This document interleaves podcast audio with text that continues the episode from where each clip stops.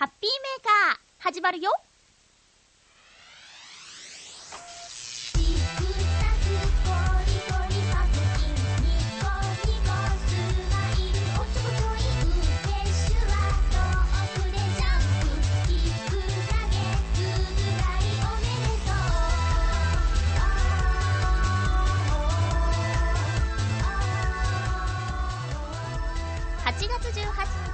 18日、まゆっちょのハッピーメーカー。この番組は、ハッピーな時間を一緒に過ごしましょうというコンセプトのもと、ちょあへよ .com のサポートでお送りしております。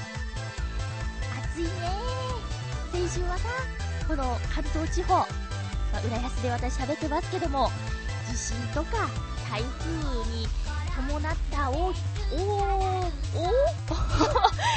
激しい雨とか、そんないろいろがありましたけどもね、えーと、昨日と今日とはすっごく夏っていう感じの暑い天気です。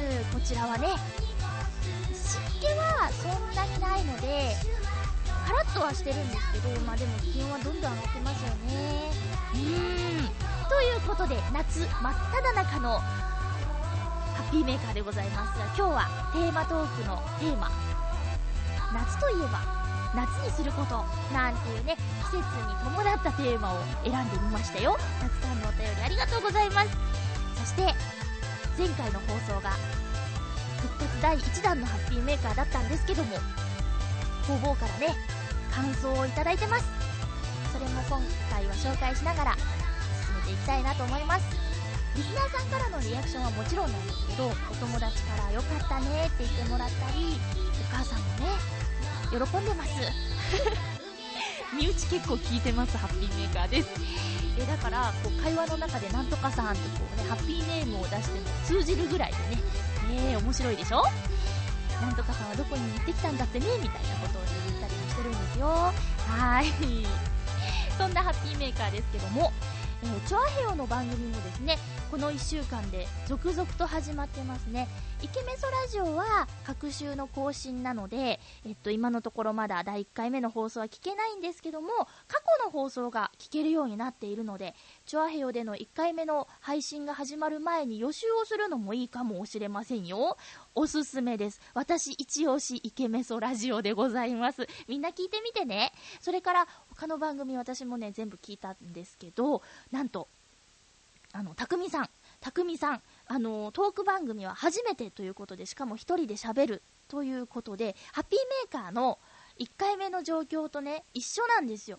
でもね、私のハッピーメーカーの第1回目の放送は、もうね、聞くに耐えない放送なんだけど、たくみさんの番組は、とても1回目とは思えないぐらいまとまっていて、全然、全然って、これでね、あの、10回目とか20回目とか言ったらね、流暢に喋っちゃうんじゃないの？なんて思ってるんですけどね、脅威ですね。えっ、ー、と、それから、めぐみさんの八方美人。他力本願じゃなくて、八方美人という番組には、1回目のゲストになんと、チョアヘヨ .com の局長、カズチンがね、登場しています。チョアヘヨの名前の由来を具体的に教えてもらえたり、あとこれからどんな風になっていきたいかっていうこともね、お話ししていたので、これもぜひみんな聞いてほしいなと思ってます。あとですね、えっと、チャドラさんの聞き耳頭巾。えっ、ー、と、スーパーなんかついてたなと思って、なんだっけと思っちゃった。えっ、ー、と、聞き耳頭巾、スーパーには、女の子が登場して喋ってますね。彼女、すごく若いんだってよ。で、えっ、ー、と、二人の共通点、チャドラーさんと、あゆみちゃんの共通点は同じアイドル好きっていうところみたいなんで、あの、ぜひ二人のですね、おせおせアイドル情報をぜひ聞いてください。アイドリングっていううん、チーム限定みたいなんですけどね、えー、そちらもぜひ聞いてみてください。そしてもうね、これはもう言わずと知れたいたじらですけども、1時間になって、なんだ、コンパクトになったんで、さらっと聞けちゃう感じはしますけどね。こうもうちょっと聞きたいなぐらいで終わるのがちょうどいいんでしょうね。えー、そんなラインナップのチョアヘオ .com。これがね、脅威ですって言ったのは、あの、なんだっけ、iPod、i、なんだもうまた忘れちゃった。iPod じゃないよ。なんだっけ？iTune、iPod、何が何だかわかんなくなっちゃった。ポッドキャストだポッドキャストに登録できるんですよ。あの、チョアヘヨの番組はすべて。で、この、ポッドキャストに何人の方が登録しているかっていうのがね、数字で出ちゃうから、こう一目瞭然なんだって。で、それでさ、なんかほら、やっぱみんなに登録してほしいじゃないですか。で、えー、ぜひ、まだ、この、えっ、ー、と、なんだ、ポッドキャストに登録していない方はですね、あのハッピーメーカーをですね、登録してください。私も勘違いしてたんだけど、iPod っていうのがないと、登録しても意味がないかなって思ってたんですが、パソコンに iTune っていうソフトをダウンロード、これ無料なんですけど、iTune っていうソフトをダウンロードしていれば、それで、その効果は楽しめるそうです。なんか分かってないからうまく説明できないな。あの、何がいいかっていうとね、うん、配信されたら、更新されたら、自動的に最新の番組があなたのパソコンに届くという、そんな便利な、チュアヘヨのホームページに来て更新されたかなどうかなっていうのを確認しなくても、iTune っていうのをダウンロードしていれば、そこに更新されたら自動的に届くというのが便利なところです。で、iPod を持ってる人はそこからダウンロードして持ち歩くこともできるっていうことでね、パソコンで番組を聞く人にとっては、iTunes さえダウンロードしていればいいらしいよ。うん。だからね、もうお願い。ぜひ、まだ登録していない人は登録してくださいね。なんでこんなにお願いをしているかというとですね、えっ、ー、と、iTunes さんのホームページなの？ポッドキャストのホームページなのかな？に、8月の注目新番組情報みたいなやつのランキングが出ててね、このランキングに、チョアヘヨの番組がすべてランクインしてるんです。で、うんとね、全、全部の番組の中で、ハッピーメーカー現在第2位らしいんですよ。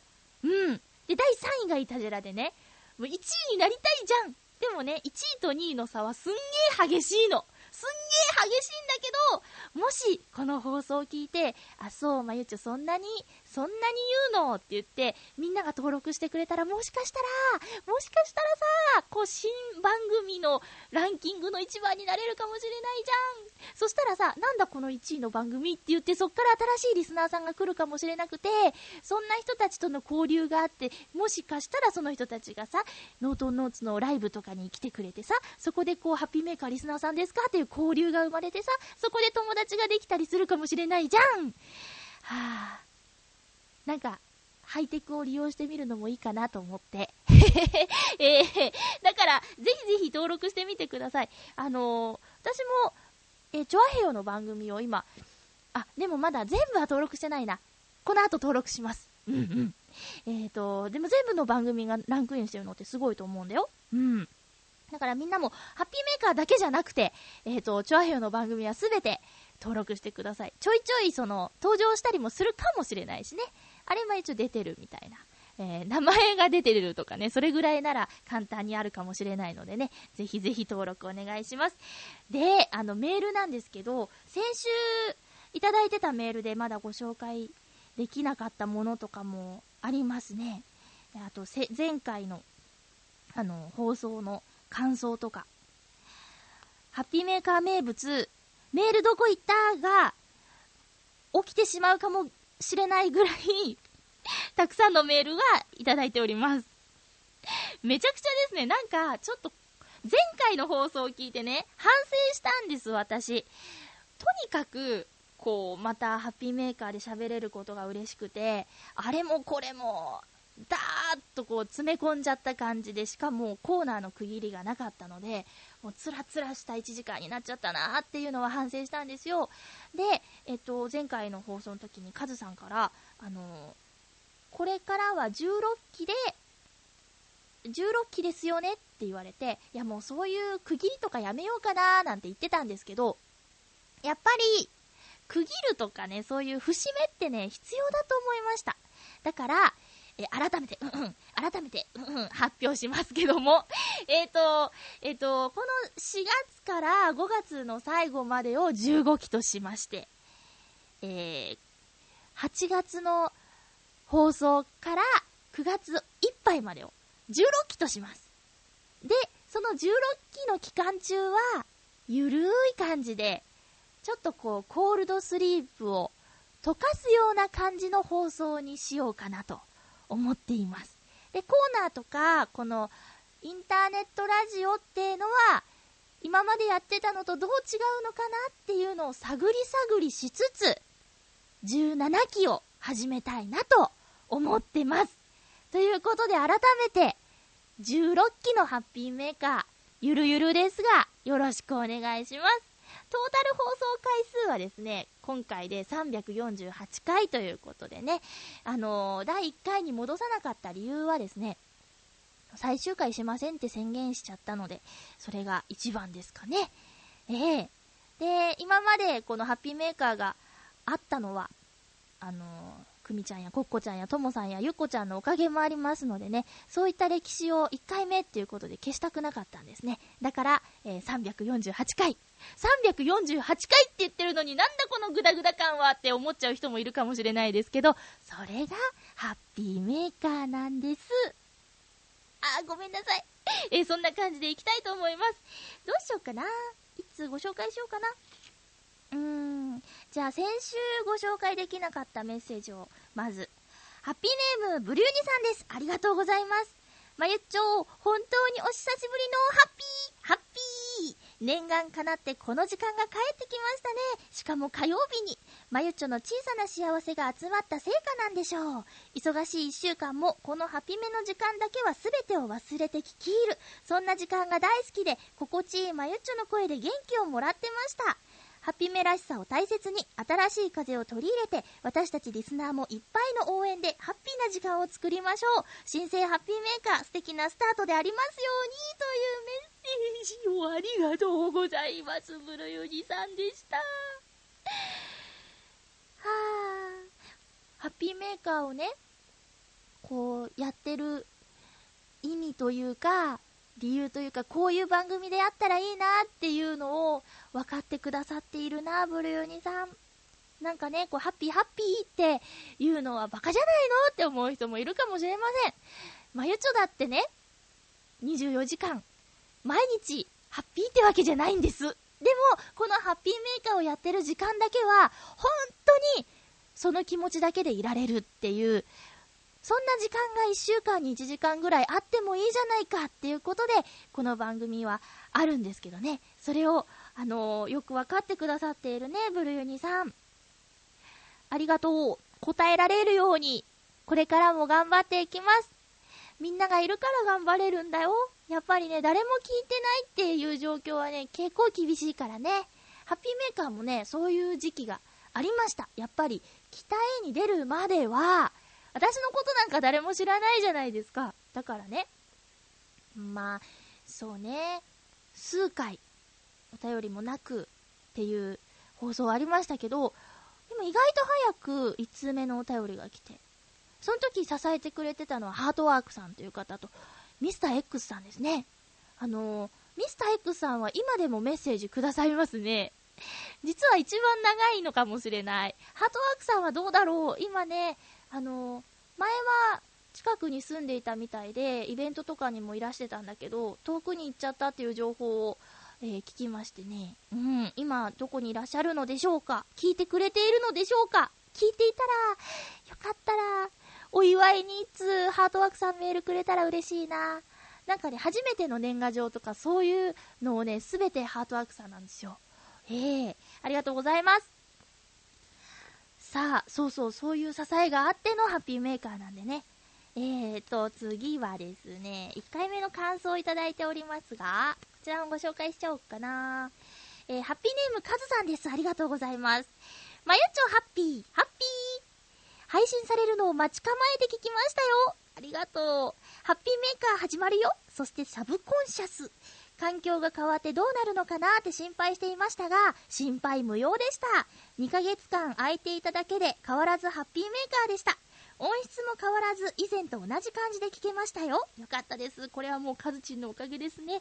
えー、また来週ハッピーな時間を一緒に過ごしましょうが、次回はちょっと間が空くけど、2ヶ月後ハッピーな時間を一緒に過ごしましょうでした。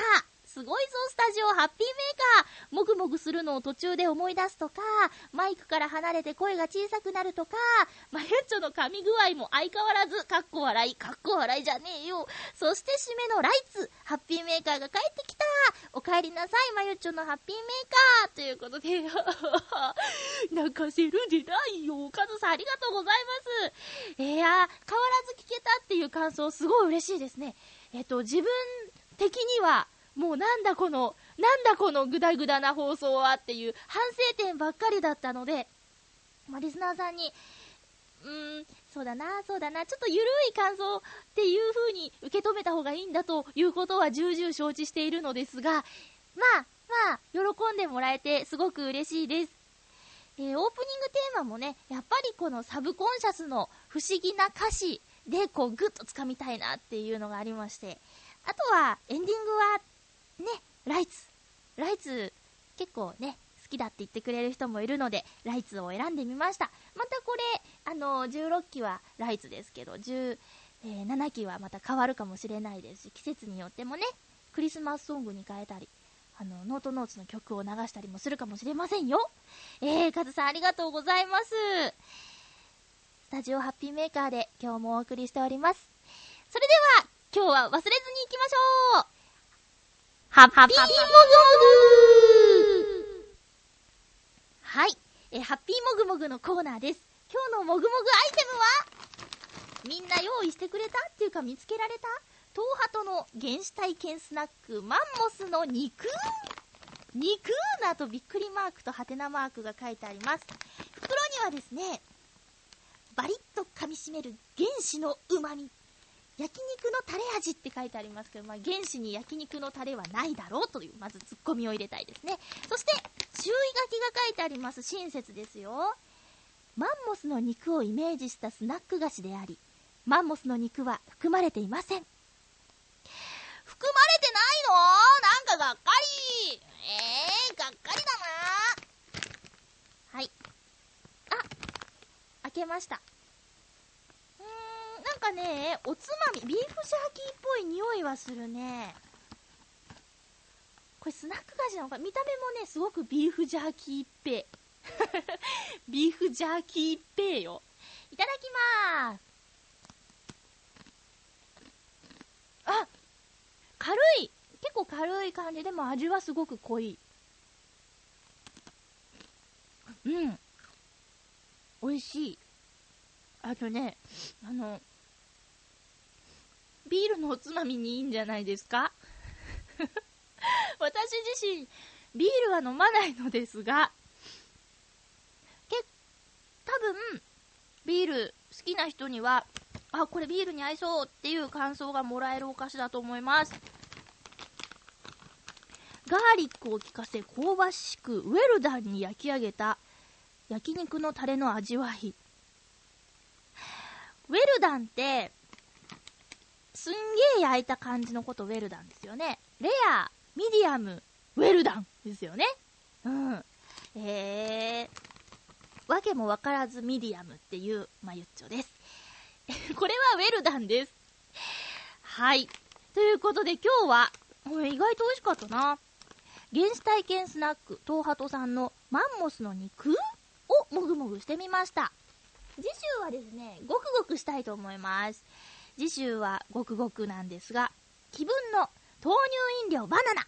これはですね、ゆっこちゃんのブログで、ゆっこちゃんが豆乳飲料にハマっているという記事を読んで、私も影響を受けて、えっと、杏仁味の豆乳は飲みました。それは、グーでした。え今まで豆乳、飲まず嫌いで、えー、挑戦したことはなかったんですが、ゆっこちゃんのランキングを信じて、次回、バナナに挑戦したいと思います。みんなも、もしよかったら一緒にごくごくしましょうね。以上、ハッピーもぐもぐのコーナーでした。続きましてはこちらです。ハッピートークエコーが入ると、こう、番組の区切りができていい感じですね。え、ハッピートーク今回のテーマは、夏の過ごし方ということで、皆様からメッセージいただいております。それではご紹介しましょう。ハッピーネーム、七星さんありがとうございます。まゆちょハッピー、ハッピー遅くなりましたが、ハッピーメ復活おめでとうございます。ありがとうございます。これからもさらなるハッピーがあることを期待していますよ。期待に応えられるように頑張るよえー、夏の過ごし方ですが、お盆休みとか関係ない仕事についておりますので、どこか遠くに行くことはないですね。しかし、時間はあるので、図書館で本を借りて読んでおります。ここ最近は、怪談集。お、怖い話ね。えー、だったり、外国の歴史書、あと空手の型の教本とか読んで運動に応用できないかなど探しております。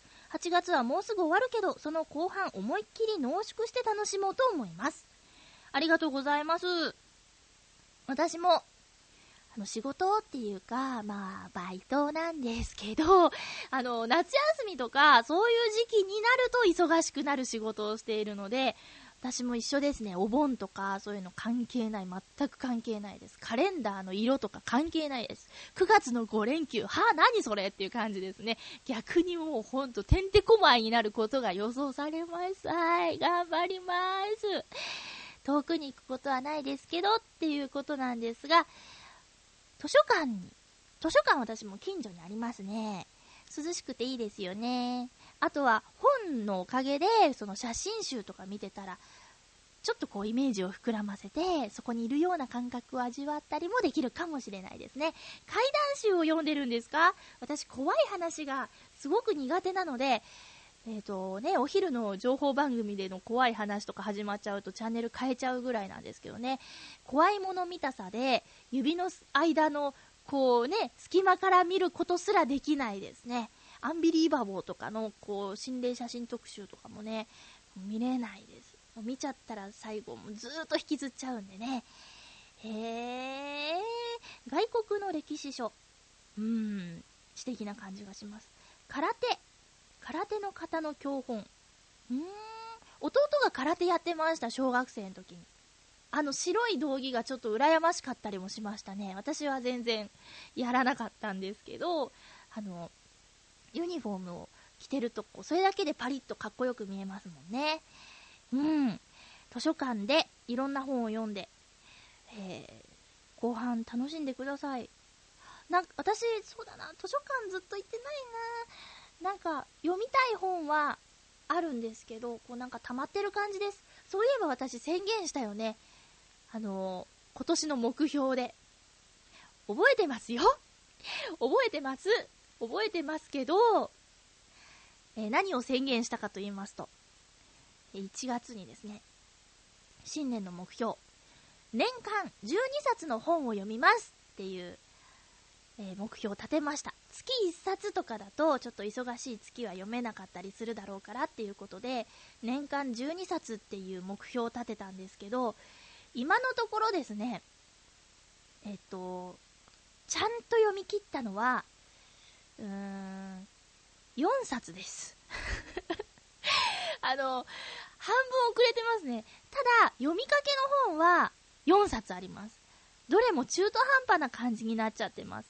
で、今、最新でまた買って読み始めちゃったのは、私がね、本を買うときはどんなときかっていうと、すごく読みたい本があるときはもちろんなんですが、友達と待ち合わせをしてたりして、その友達が大幅に遅れそうだっていう情報が入ったときとか、あと待ち合わせ場所に早く着いちゃったなっていうときとかに、いつも本を持ち歩いてればいいんですけど、忘れちゃうっていうこともありますよね。そういうときにですね、本屋によって、えー、時間を潰したりするんですけど、読みたいなと思う本を見つけちゃうんですよ。で、そこで買っちゃう。買っちゃうんですね。で、最新のはですね、ちょっと知的です。またまた知的です。え、思考の整理学っていう本で、たまたま王様のブランチで特集してたんですよ。東大生に一番読まれている本らしいですよ。で、私、考えがね、どっちらかっちゃって、あの、ちゃんと整理できないことがあるので、そんな私にぴったりだなと思ってそのブランチの特集を見てたんですけどね、思考の整理学。あの、難しそうなタイトルですけど、内容はとっても読みやすくわかりやすく、ちょっとでもためになればいいなと思って読んでます。はい。なので、年末までには12冊すべて、あの、これ読みましたって言えるように、え、頑張って読みたいと思います。あと中途半端な本はね、ハムレットを読んでます。これは、いただき物です。あの、ハムレットを読んだことあるって言われて、お芝居やっていた人間として恥ずかしいんですけど、読んだことありませんって、えー、言ったら、あげると言われて、そのハムレットを読んでます。ハムレットは半分ぐらいまで読んでます。でもなんかね、あの、悲劇でしょ？りこうね、読んでて楽しい話じゃないんだよね。だからちょっと読んだらもういいやと思って置いちゃう感じですよ。うん。でも、分厚くない本なんで、カバンに入ってる率が高いですね。そんな感じです。はい。えー、ちゃんと目標は達成できるように頑張ります。七星さんはもうとっくに12冊以上読んでそうですね。読んでそうですね。うん。メッセージありがとうございました。なんかいっぱい長く話しちゃったな。えー、ハッピーネームクリボーさんありがとうございます。まゆちょハッピー、ハッピー？ハッピートークのテーマ、夏の過ごし方ということで、夏が来ると行きたくなる場所は夏山、特に富士山です。うーん。ちょうど7月の終わりから8月の初め頃は天候が良く、富士登山日和なので、レンタカーを借りて行きたくなります。夜に登り始めると星空が綺麗で、UFO を簡単に見つけられそうですよ。かっこ笑い。かっこ笑いじゃねえよ。え、え、星空がいっぱいだという UFO を見つけるの難しくなるんじゃないですか？え、まゆちは夏山好きですか？あー、ありがとうございます、メッセージ。えー、そうだな夏山好きですか？あのね、行かないですね。あの、小学生の時に、岡山と鳥取の間に大山っていう山があるんですけど、大山登山は何度かやります。2回ぐらい。家族旅行で2回ぐらい行きましたね。その後中学校で、あのー、みんなで山登りっていうので大山に行きました。その時は辛かったな家族旅行で行った時は、まさにその、早朝というか夜中登り始めて朝日を上で見てっていうのをやりましたけど、結構辛くて、景色どころじゃなかったかな。山頂で見た朝日はすごい良かったけど、それもね、あの、朝日に間に合うか間に合わないかっていうことで、一番きついところをね、急いで登ったので、ぜいぜい言いながら見たような記憶がありますね。うん。あとは、そうそう、あのね、綺麗な景色といえば、今朝。今朝なんですよ。ちょっとね、まあ、夜中のバイト休みだったんで、ぐでぐでしてたんですけど、ぐでぐでしてたんですけど、ふっとこう空を見ると、なんかピンクだったんですよ。で、わあ、これはと思って、外に出たらね、綺麗な朝焼けが見えたので、えー、いい方のデジカメを持ってきて、えー、パシャパシャ撮りました。えーとね、毎晩夜中のお掃除のアルバイトをしてるんだけどね、ちょうど5時ちょい前ぐらいかな、うんと、綺麗な空が見えるんですけど、働いてるので、携帯電話も持ち歩いてないので、この綺麗な空をね、なんとか収めたいなって、見るたびに思ってたんです。それがね、今日やっと叶ったなっていうことですごく嬉しかった。今日の朝のハッピーな出来事でした。えっ、ー、と、デジカメで撮った写真なんでね、そのままだとブログに載せられないんで、編集とかしないといけないんですけど、えこれが私のいい、綺麗だなと思う朝の空だよっていうのをちょっとお見せしたいなと思います。いつもより雲が多かったから、ちょっとその雲の量はね、えー、もうちょっと少ない方がいいなって思うんだけど、こんな感じですっていうのをね、近々載せられたらいいなと思っています。クリボーさんありがとうございます。富士山はね、あの、一回は登りたいなと思ってるんですけど、調べると結構重装備で行かなきゃいけないらしくってね、なかなか行けてないです。あとは、夏に富士登山をしたっていう友達が、高山病になりかけたとか、結構危ない目にあって途中で下山したとかいう話をよく聞くので、えー、ビビってます。ぶっちゃけビビってます。で、自分自身体力に自信がないので、俺は体力に自信があるよっていう、俺は私はっていう人がいたら、ちょっと安心かなと思ってるんですけど、富士山行こうよって言ってもなかなか、うん、行こう行こうっていうテンションにならないで、えー、富士山ダリーじゃんっていう方がね、意見が多いので、なんとか富士登山ツアーに参加してくれるお友達を探そうと思います。えー、年を取れば取るほど難しくなるかなと思っているので、えー、来年、来年、あ、言っちゃった？来年、いけたらいいね。クリボーさんありがとうございます。もし経験があったらアドバイスとかくださいね。えー、続きまして。うーんと、フクロウのキスさんです。ありがとうございます。まゆっちょさん、ハッピー、ハッピー、まゆっちょさんだって、ありがとうございます。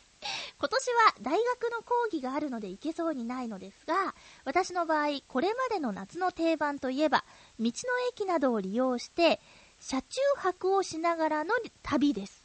車で泊まりながらね。えちなみに一度夏以外に実行して後悔したことがあります。か？っこ笑い。え、なんでなんで？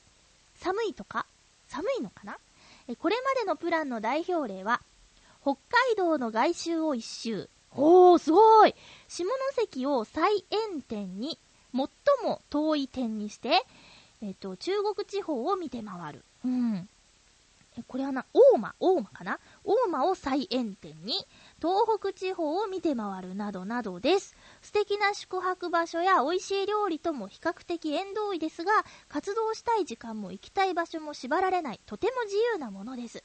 例えば、朝5時ぐらいの早朝に出かけ、誰もいない有名観光地を楽しむとか、人に懐いていない動物は人の活動時間を知っているので、普通は人が活動しない時間にちょっと林道に入り込むとかすると、彼らと思わぬ出会いができたりもします。また、感性で立ち寄るところを決めたりするので ガイドにはない素敵な景色が見られたりもします。安全の確保に難があるので、決して人には勧めませんが、ここには一生ものの記憶が溢れています。これを書いていたら、また旅に出たくなってしまいました。かっこ笑い。いいんじゃないですかね。えー、ありがとうございます。黒のキスさん。敵ですね。北海道外周一周って何日ぐらいかかるんだろういやー、羨ましいです。カントリーサイン見ながらとかですかね。えー、バイ水曜どうでしょうなんですけども。えー、羨ましいな大学生をやってればよかったって後悔するのはこういう時ですね。お休みが2ヶ月ぐらいあるんでしょもうね、ないもんね、そんな長い休みを通る機会が。で、若さもあるしさ。だから、ちょっとね、大学生やってたら、こういうこともできたらっていうのはちょっと思っちゃいますね。うん。これは何人かで行くんですかね車中泊はしたことありますよ。家族旅行で。うちあの、家族旅行は、あの、車で行くことが多かったんですけど、さっき言った大山。大山登山は何家族か一緒に、3家族かな一緒に出かけて、じゃあ、あの、ここでさようならって言って、あの、天瀬家さんは他の場所に、その時はお父さんにね、あ、まゆ、ハワイ連れてったるって言われて、え、ハワイすげーって言って、なんでか車で走るんですよ。で、着いたのが鳥取県のハアイ町っていう、跳ね合う町、ハワイ町っていうね、えー、ところに連れて行かれて、最初ブータれてたっていう記憶があります。ハワイ温泉っていうのがあってね、そのアメリカのね、ハワイと合わせて、ヤシの木の絵が描いてあったりするんですけどね、そういう時に、えっ、ー、と、途中、あ、あそこ、出雲ドームの近くとかで、えー、泊まったりしたことがあるなーっていうのを覚えてますね。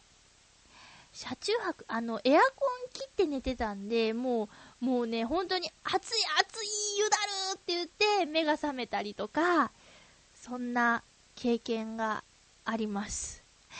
うん。いいね、その、誰もいない観光地っていいですね。動物と出会えたりとか、なんか羨ましい、いや、本当にもう羨ましいの一言です。こういうことができるうちにやっといた方がいいよね。うん。ありがとうございます。全然ね、こう、やってみたい感じですよ、私。あの、素敵なホテルとかよりも、そうだな、なんかもっと楽しいことがいっぱいの方が、あの旅行にはそういうのがあった方がいいなと思ってますよ。うん。電車でね、目的地にヒューって行くのもいいですけど、車で去年、去年、一昨年か、の秋に富士山に、えー、富士山の周りを旅したことがあるんですけど、その時もね、友達3人で行ったんですけど、あの、普段話せないような話も深く深く話したりしてね、車の中いいですよね。え、かけてた音楽を熱唱してカラオケ大会になったりとか、そういう楽しみがあると思います。えっ、ー、と、フクロウのキスさん、今年は忙しいということなんですがね、また行けるといいですね。えー、ありがとうございます。その時はソフトクリームも食べるんですよね。はい。続きましては、博多魔導士さんです。皆様ハッピー、まゆっちょハッピー、ハッピーえ夏場はクーラーかけて読書がメインです。ちなみに来週は佐賀へ旅です。来週あたりは映画の予定ということでありがとうございます。クーラーかけて読書がメイン。あ、電気代が困るって書いてますけどね。でもどこか出かけるとね、なんか食べたり飲んだりするじゃないですか。そういうのを考えたら、まあトントンかなって思ったりもしますよ。うん。読書をする人多いね。おすすめの本とかあったら教えてもらいたいな。あんまりこう読書にハマっていない人が、こう比較的読みやすいんじゃないかなって思われるものをおすすめしていただけるとありがたいと思っています。映画何見るんだろう？私今見たいのはですね、ボルト。ボルトを見たいですね。見よう見ようと思ってなかなか行けてません。夏休み終わってからにしよっかなとか思ったりもしちゃってます。え一番最近見た映画はですね、アマルフィですね。えー、アマルフィは、まあそうだな、付き合いで見に行ったんですけど、っていう感じでした。いや、あのね、何があってね、やっぱりこう、小田裕二さんが出てると、イコール山本隆文さんっていう、小田裕二さんのモノマネをする人を連想してしまうじゃないですか、つい、お笑い好きとしては。はい。だけど、なんか、山本隆文さんが、新ネタにできそうな場面があんまりなかったなっていう風に見ちゃったんですよ。うん。そんな感じです。えー見た映画で楽しかったのがあったりしたら、教えてください。20、20、20、ん ?20 世紀少年だっけ ?21 世紀少年だっけ？え、そこ重要だよね。忘れちゃいましたけども、あのー、第3章が公開されるっていうことなんですが、1も2も見てないのですっごい置いてかれた気分になりましたね、予告編を見てて。だけどテレビで1と2をやるらしいね。これ見たら、もしかしたら第3章気になっていっちゃうかもしれないけど、あの、ケンジ君っていうのが怖くて怖くて、あの声と喋り方を聞いたらもうゾーッとしてしまうんですけどね。えー、だからどうするかはわかりません。えー、夏の過ごし方。映画いいと思います。すごいいいと思います。メッセージありがとうございます。続きまして、うーんと、こちら。えハッピーネームカズさん、ありがとうございます。夏が来ると行きたくなる場所といえば、そりゃ北海道でしょう。蒸し暑蒸し暑さから脱出ですよ。ということで、転職する前に北海道は道東方面に行ってきました。お、ついこの間ですね。涼しかったですよ。最高気温が23度ですからね。気持ちいい。お天気もまずまずでした。ツアーだったけど、結構マニアックな場所でしたので楽しめましたよ。えーと、え裏マシュ上の小池、知床クルーズの、の、の、の、の、のっていう字につくっていう字で何て読むんだろう。のつ？違う、のつけ半島とかかな。あと、なんだ？これちょっともっと読めないので置いときます。え ごめんね。え、まあ、北海道に行きたくなるのは夏だけでなく、年中ですけどね、かっこ笑い、かっこ笑いじゃねえよ。えー、今年限定でしたら、神楽坂祭りですね。行きたくなる場所というか、すでに行ったですね。かっこ笑い。あと、四谷天窓コンフォートですよね。ただいま YouTube にてライブ映像が見られるそうですね。ありがとうございます。カズさんありがとうございます。え北海道行ってきたんですね。7月の終わりに、え ?20 ああ、3泊4日とかですね。ツアー、ツアーか。いいな羨ましいな北海道行きたいよ最高23度なんてほんと天国ですね。帰ってきてからが大変だったんじゃないですかちょうど暑かったから。ねえ。えーと、年中。そう。北海道は年中行きたい。私もあの、春の北海道行ってみたい。菜の花畑とか、何ラベンダーとか、そういうなんかもう、お花っていうのを見に行きたいな。で、夏はひまわりのね、ふわーってひまわり一面のところ行ってみたいし、いやいや、ほんと年中だ。冬はうまいもんいっぱいありそうだし、あの、雪のイベントもあるしね、氷のイベントもあるし。ね。でも、一番最近北海道に行ったのは冬だったので、今度はやっぱり春に行きたいかな。チョアヘヨのメンバーのチャドラーさん、北海道ですけどもね、いろいろ情報を聞いていきたいなと思っています。そしてカズさん。カズさんは、神楽坂祭りに行ったんですね。ゆっこちゃんが阿波踊りで、えっと、出ていたお祭りですけど、私も行きましたよ。えー、20 7月25日でしたね。その日は浦安の花火大会もあったんですけど、なあ、もう妹の応援に行くに決まってるじゃないですか。ということで、えー、行ってきました。もうね、あのー、お祭りのスタートからいたんですけど、こう、彼女の姿をね、なかなか見つけられなくて、1時間半ぐらいうろうろして、もう諦めて帰ろうとした時に、やっと見つけることができて、もうカメラで1枚写真を撮る自信がなかったので、動画モードにして彼女を追いましたけどもね。はい。ありがとうございます。で、次の日が、四谷テーマドコンフォートでのノートンノーツライブがあったんですけど、7月26日のお昼だったんですけどね、その時には、あのー、神楽坂祭りに行ってたリスナーさんが、うん、ライブにも来てくれて、えー、撮った映像とか写真とかをこうみんなで見せ合いっこしてて、お祭りに行けなかった方にもね、その雰囲気が伝わるようにいろいろとお話をしていたのがすごく印象的でしたよ。うん。こうやってね、こうみんなでゆうこちゃんの活躍をね、あの、喜んでニコニコしていたのがとてもいいなと思いました。その時のライブ映像はですね、そう、もう本当ありがとうございます。宣伝していただいて。YouTube で公開しておりますので、あの、ぜひご覧ください。前回はですね、あの、ミスったところはカットしての放送だったんですけど、今回はもう、あの、曲をフル、フルで、えー、流してます。一応ね、歌詞は大丈夫だと思うんで、それは大丈夫だと思いますよ。えっ、ー、と、YouTube でなら、北海道のね、大空さんも、あの、博多の博多まどいさんも、見ることができると思います。でもできればね、ライブ会場に足を運んでもらいたいなと思っているので、いつかいつか生のノートノーツを見てほしいなと思っております。そのための予行練習じゃなくて、予習か。予習にはなると思いますので、YouTube の映像もどんどん見てくださいね。えー、カズさんどうもありがとうございます。うまいなもう。えー、次回はですね、あの、テーマトーク。テーマトークなんですけど、あの、次回は、ノートンノーツの相方の伊藤良太くんをちょっとゲストに迎えて、えー、早速一組目のゲストをですね、えー、迎えてお送りしたいなと思っております。えー、ライブ前なので、ちょいちょいうちで練習すると思うので、そのタイミングでですね、あの、一本番組撮っちゃおうかなと思ってます。きっと、うん、金曜か土曜日の収録になると思うので、メール、はですね、そうだな、ノートノーツのその曲への感想とか、今度こんな曲作ってみたらどうですか？とか、伊藤良太くんってどんな人なの？とか、今までのライブの感想とか、まあ、ノートノーツにまつわることでしたら、どんどん質問とか感想とかお待ちしておりますので、ハッピートークのテーマはそういう感じでいきたいと思います。以上、ハッピートークのコーナーでした。ここからはたくさんいただいている普通歌をどんどんご紹介していきたいと思います。いや、本当にありがたいよ。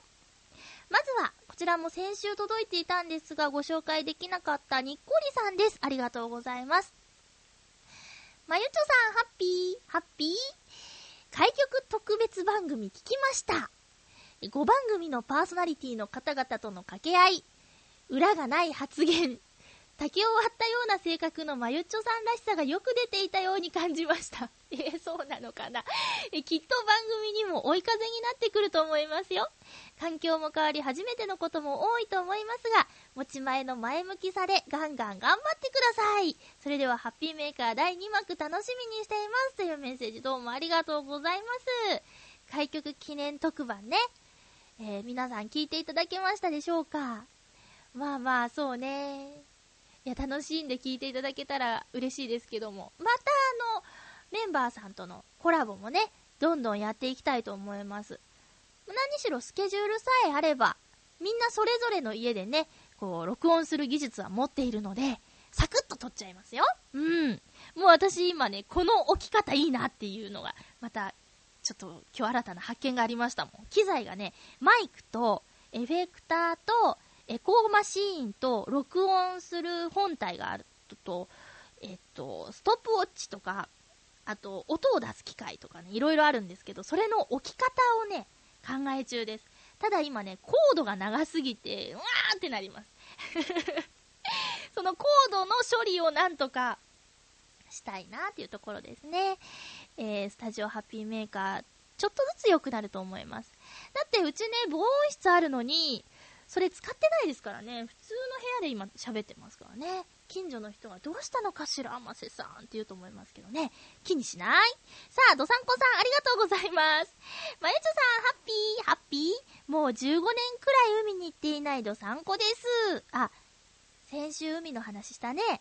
水着写真をアップすれば、リスナーみんながハッピーになれると思いますよ。ニヤニヤって。なんかやだ、なんかやだ、ううう。ゾザンコさんありがとうございます。水着写真？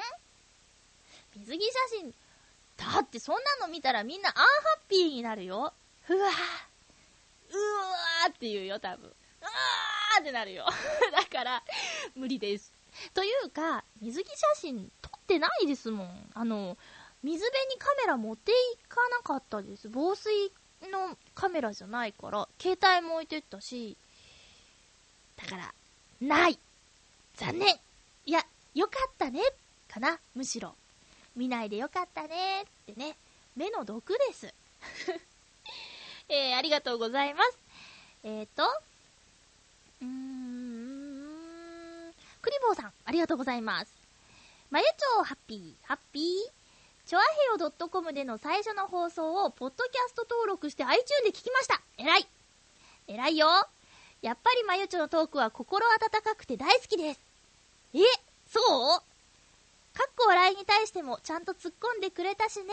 あ、パクっちゃいました。ひらっちごめんね。ところで、スカイプデビューはできましたか？ちょっと調べたところ、同時に10人で会話をできるみたいですよ。だから例えば、ハッピーモグモグの収録時に、食べた感想をリスナーさんに直接聞いてみませんか？これならスタジオハッピーメーカーにたくさんのリスナーさんを呼ばなくても会話ができるから素敵ですよね。え、クリボさんありがとうございます。はー、あ、スカイプデビューはしましたよ。あのね、カズチンがやってくれました。もうほんと人任せで申し訳ないです。多分自分で頑張ればできるんだと思うんですけど、やろうかって言われてお願いしますって言っちゃいます。そういうとこ素直なんですよね。いつも頑固なのに。えー ということで、スカイプ、つなげてますよ。今喋ってるのは、うんと、ね、チャドラーさんと、カズチンさんと、チョアヘヨのスカイプをつないでますけどもね。はい。あと、めぐみさんと。うん。だから、スカイプを持っているお友達を探そうかなと思ってますけどもね。うーん。リスナーさんとスカイプをつないでの放送はちょっと厳しいななんでしょうね。多分ね、そこまで手が回らないと思います。今ね、本当はこう、パソコンも開いて、この時間に届いたメールとかも見ながらすればいいんでしょうけど、ちょっとね、今んとこ無理かなスカイプもね、スカイプね、あの番組開始記念特番、あ、またちょっとなんかいろいろ変わっちゃってますけど、えっ、ー、と、開局記念特番を聞いてくださった方わかると思うんですけど、あのチャドラさん北海道でスカイプでしょ？ちょっとね、時差があったり、やっぱり人の顔見てないで喋ると噛み合わなかったりもするんですよね。だから、やっぱりさ、そのリスナーさんが、もし、このハッピーメーカーでね、ちょっと声を、あの、載せてくれるとすれば、公開録音とかじゃないと厳しいかなって私としては思っています。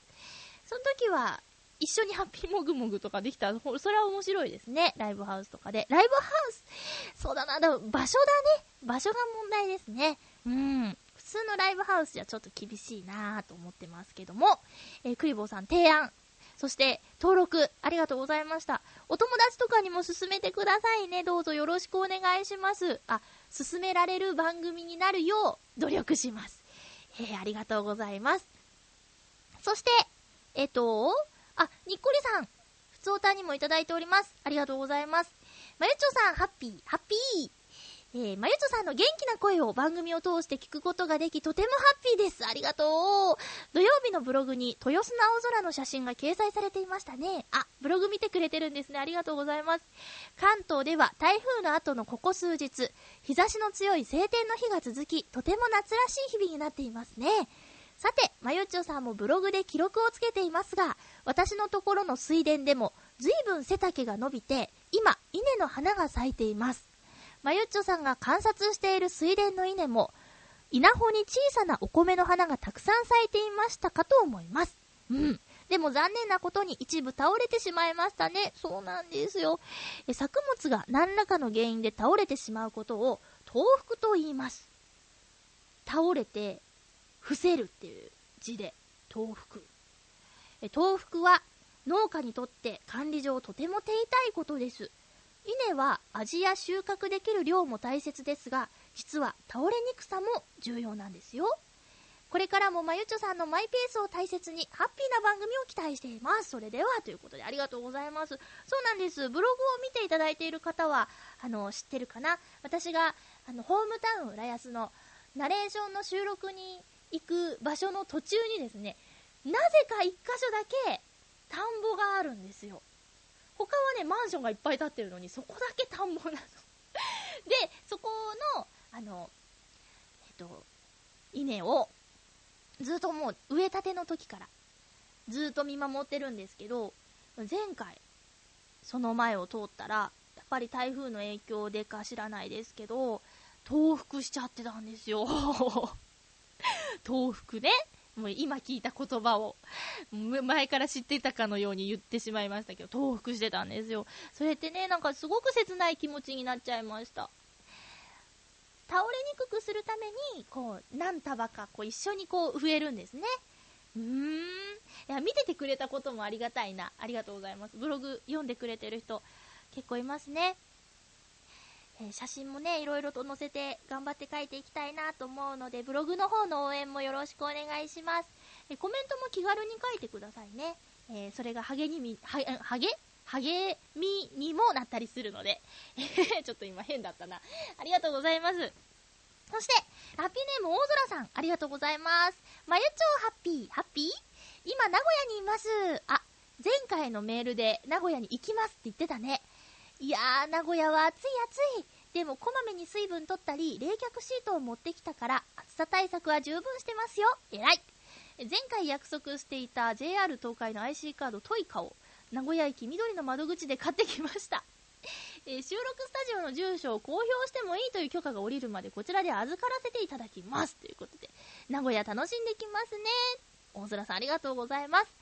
え住所についてね、掲示板とかにも問い合わせが何件かあったり、あの、直接メールでも住所を教えてくださいとかっていうのがあったんですけど、あのー、相談して決めた結果ですね、あの、メールでお問い合わせいただいた方のみの発表ということにします。こう誰でも見える状態のところにしておくのはやっぱちょっとね、どうかなと思うので、あのー、何か手紙じゃなきゃ嫌だなって、メールじゃなくて手紙で伝えたいことがあるんだけど、とか、いう時には、その、住所教えてくださいっていう、あの、メールをください。そしたら、その件に関して注意書きと一緒にですね、あの、送りたいと思いますので、えー、よろしくお願いします。ということですね。はい。えー、なので、えっと、メールで、住所、希望、みたいな感じで、あの、ください。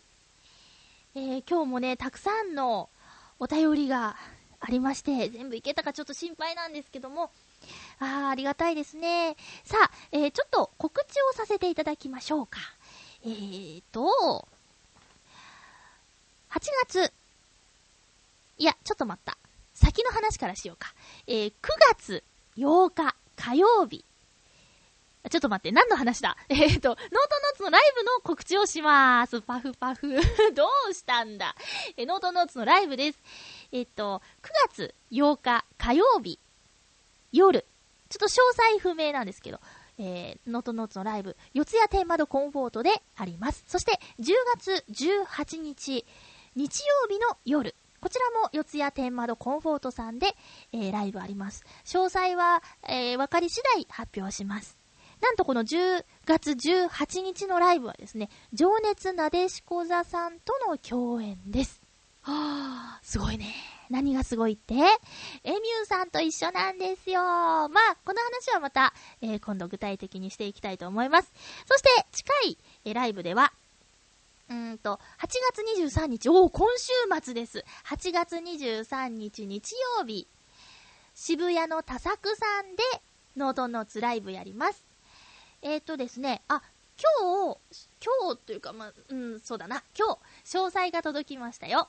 えっ、ー、と、4チームの 4チーム ?4 組のブッキングライブで、ノートンノーツの出番は3チーム目です。だいたい、えっと、1時45分ぐらいからだって。うん。で、ノートンノーツ以外はね、男性の、あの、ギター弾き語りだそうですよ。こう言ってん 前回はね、あの、女の子、可愛い女の子、いっぱいの中、あの、ノートノーツね、え渋く、渋くないな、やらせていただいたんですけども、えー、次回はですね、男性いっぱいの中で、あの、まゆちょ頑張りたいと思います。はい。えー、そんな感じで、多作はですね、うんと、予約をしていただくと、ちょっと、あの、お安くなります、チケットが。なので、うんと、予約は、直接多作でもいいんですけど、私たちにメールしていただいても、受けたまわりますよ。えーと、直接ライブハウスで予約をする場合は、ノートンノーツを見に行きますっていうことを明記してください。あと当日券も500円割増なんですがありますので、予定のはっきりしない方は、当日の多作の窓口で買ってください。えー、多作の窓口で買うときもノートノーツ聞きに来ましたと伝えてくださいね。よろしくお願いします。で CD の発売なんですけど、この日は間に合いません。えきっとですね、10月18日になります。の分しっかりと作っておりますので、お待たせしてしまいますけども、ご了承ください。よろしくお願いします。え多作のライブ情報につきましては、ブログなどにもう一度詳しく正確に書きたいと思いますので、そちらもご参照ください。それでは、来週はですね、あの、伊藤亮太くんをゲストにお送りする予定なので、ぜひお楽しみに。お相手は、まゆっちょこと、あませまゆでした。また来週、ハッピーな時間を一緒に過ごしましょう